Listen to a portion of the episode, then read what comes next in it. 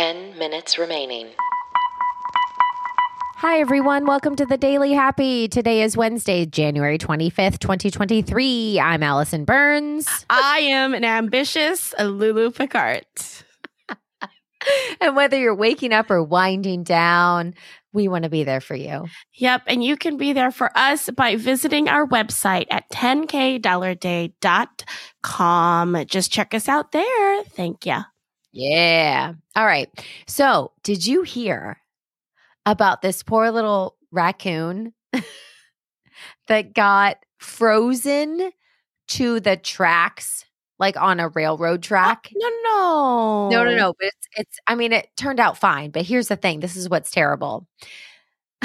These railroad workers like came across this male raccoon and it was frozen to the tracks. And the way it was frozen was it was straddling the track and its private parts were frozen to the tracks. That's nuts. It says it even took a picture of it, and the picture, you guys, you could sh- you should go to our links. It's literally like sitting over it, like straddling it, and it said it looked it looked traumatized. Listen, first of all, everyone, shame on you because you know what? Not only does that raccoon have to deal with physically being stuck to the tracks by his balls.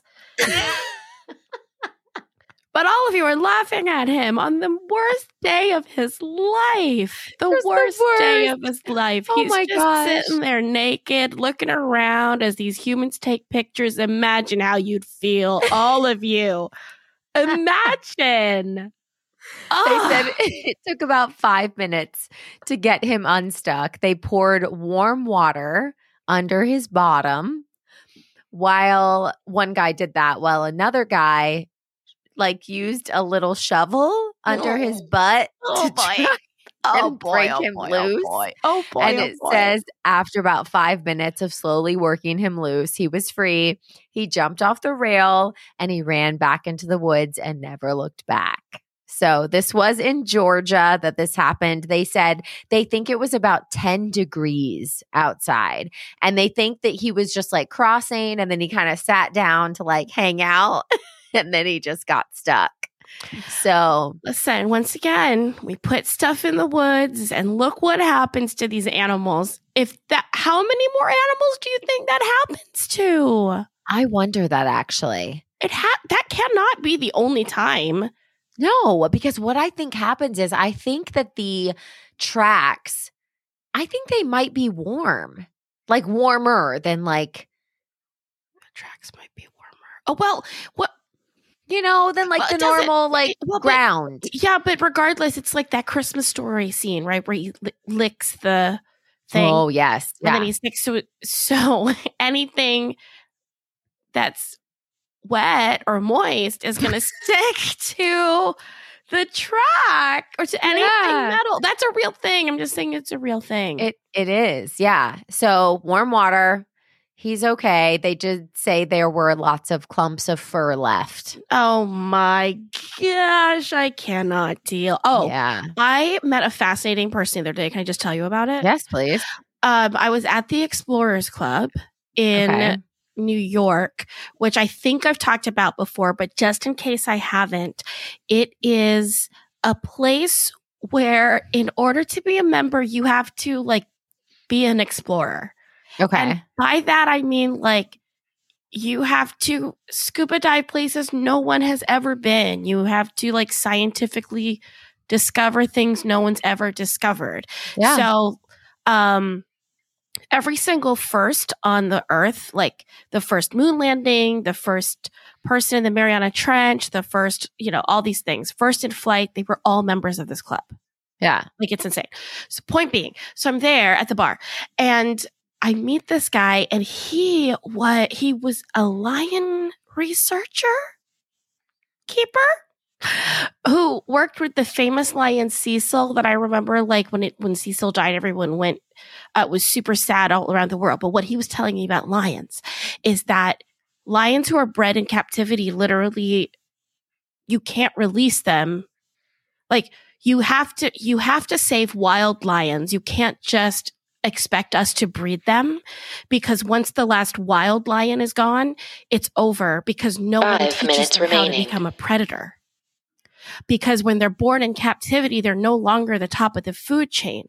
But that in the wild, they, they have to be taught by adult lions how to do that stuff. Oh, yes. Yeah. And people don't teach them that. No, we don't. We have no idea how to do it. It's like we were literally like watching a TV and there was a picture of a lion or a video of a lion eating a gazelle. You know, it was such a really surreal evening. And uh, and he goes like that. He points to the lion eating the gazelle. He goes, they they don't know how to do that. They have to go with their their parents and and watch them. And so then when you just release lions out there, they they don't know what to do. That makes total sense. They'd be like, okay, where's my food? Because normally some giant human looking person brings it to me on a slab. Right. And they don't know how to fight for it. They don't know how to, you know, any of that. And so so basically his whole argument what or his whole point was you can't be fooled by the numbers of of animals in captivity if they're predators, especially if they're predators. You have to look at the ones in the wild because once they're gone in the wild, that's they don't have anyone to teach them how to be themselves. So is he for like rehabilitating in captivity or is he like no all He's All like, wild all the wild. time. They should always be wild.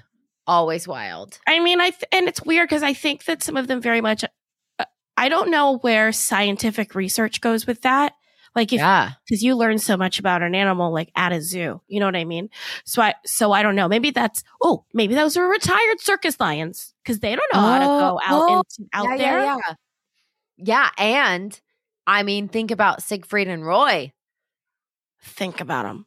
because they raise these lions but then also there's something in the lion brain that also has that like what you know what they go back to and that's why sometimes i think they attack You know, I've always wanted to have a wolf.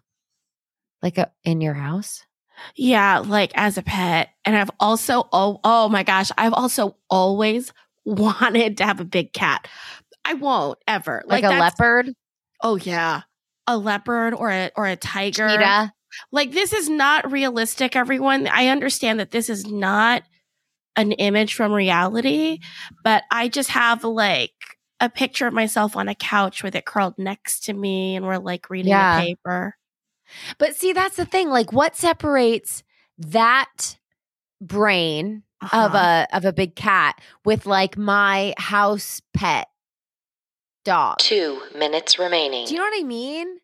Like why like why Yeah. where's the separation? Because I've seen those videos of people like reuniting with their their pet lion that they raised as a baby and now they've come back and the pet lion runs up and hugs them and like nuzzles them. Yeah, yeah. I But- think I think those are in between. Okay, you want my really unscientific guess? Yes. Sure. So let's say that if if you this is so unscientific, it's such a stupid guess. Okay. So if if you say that you start at being does this make sense? What I'm about to say. I have a really good theory, but I have a feeling that it makes nothing. It, it like literally makes no sense. But Just say it. We'll judge it later. okay, so I Okay. think that there's a spectrum, and on one side there are like uh, dominant species, and on one side there are submissive species. Yes. Right. So you've got like house cat, and then like um jungle cat, Yeah.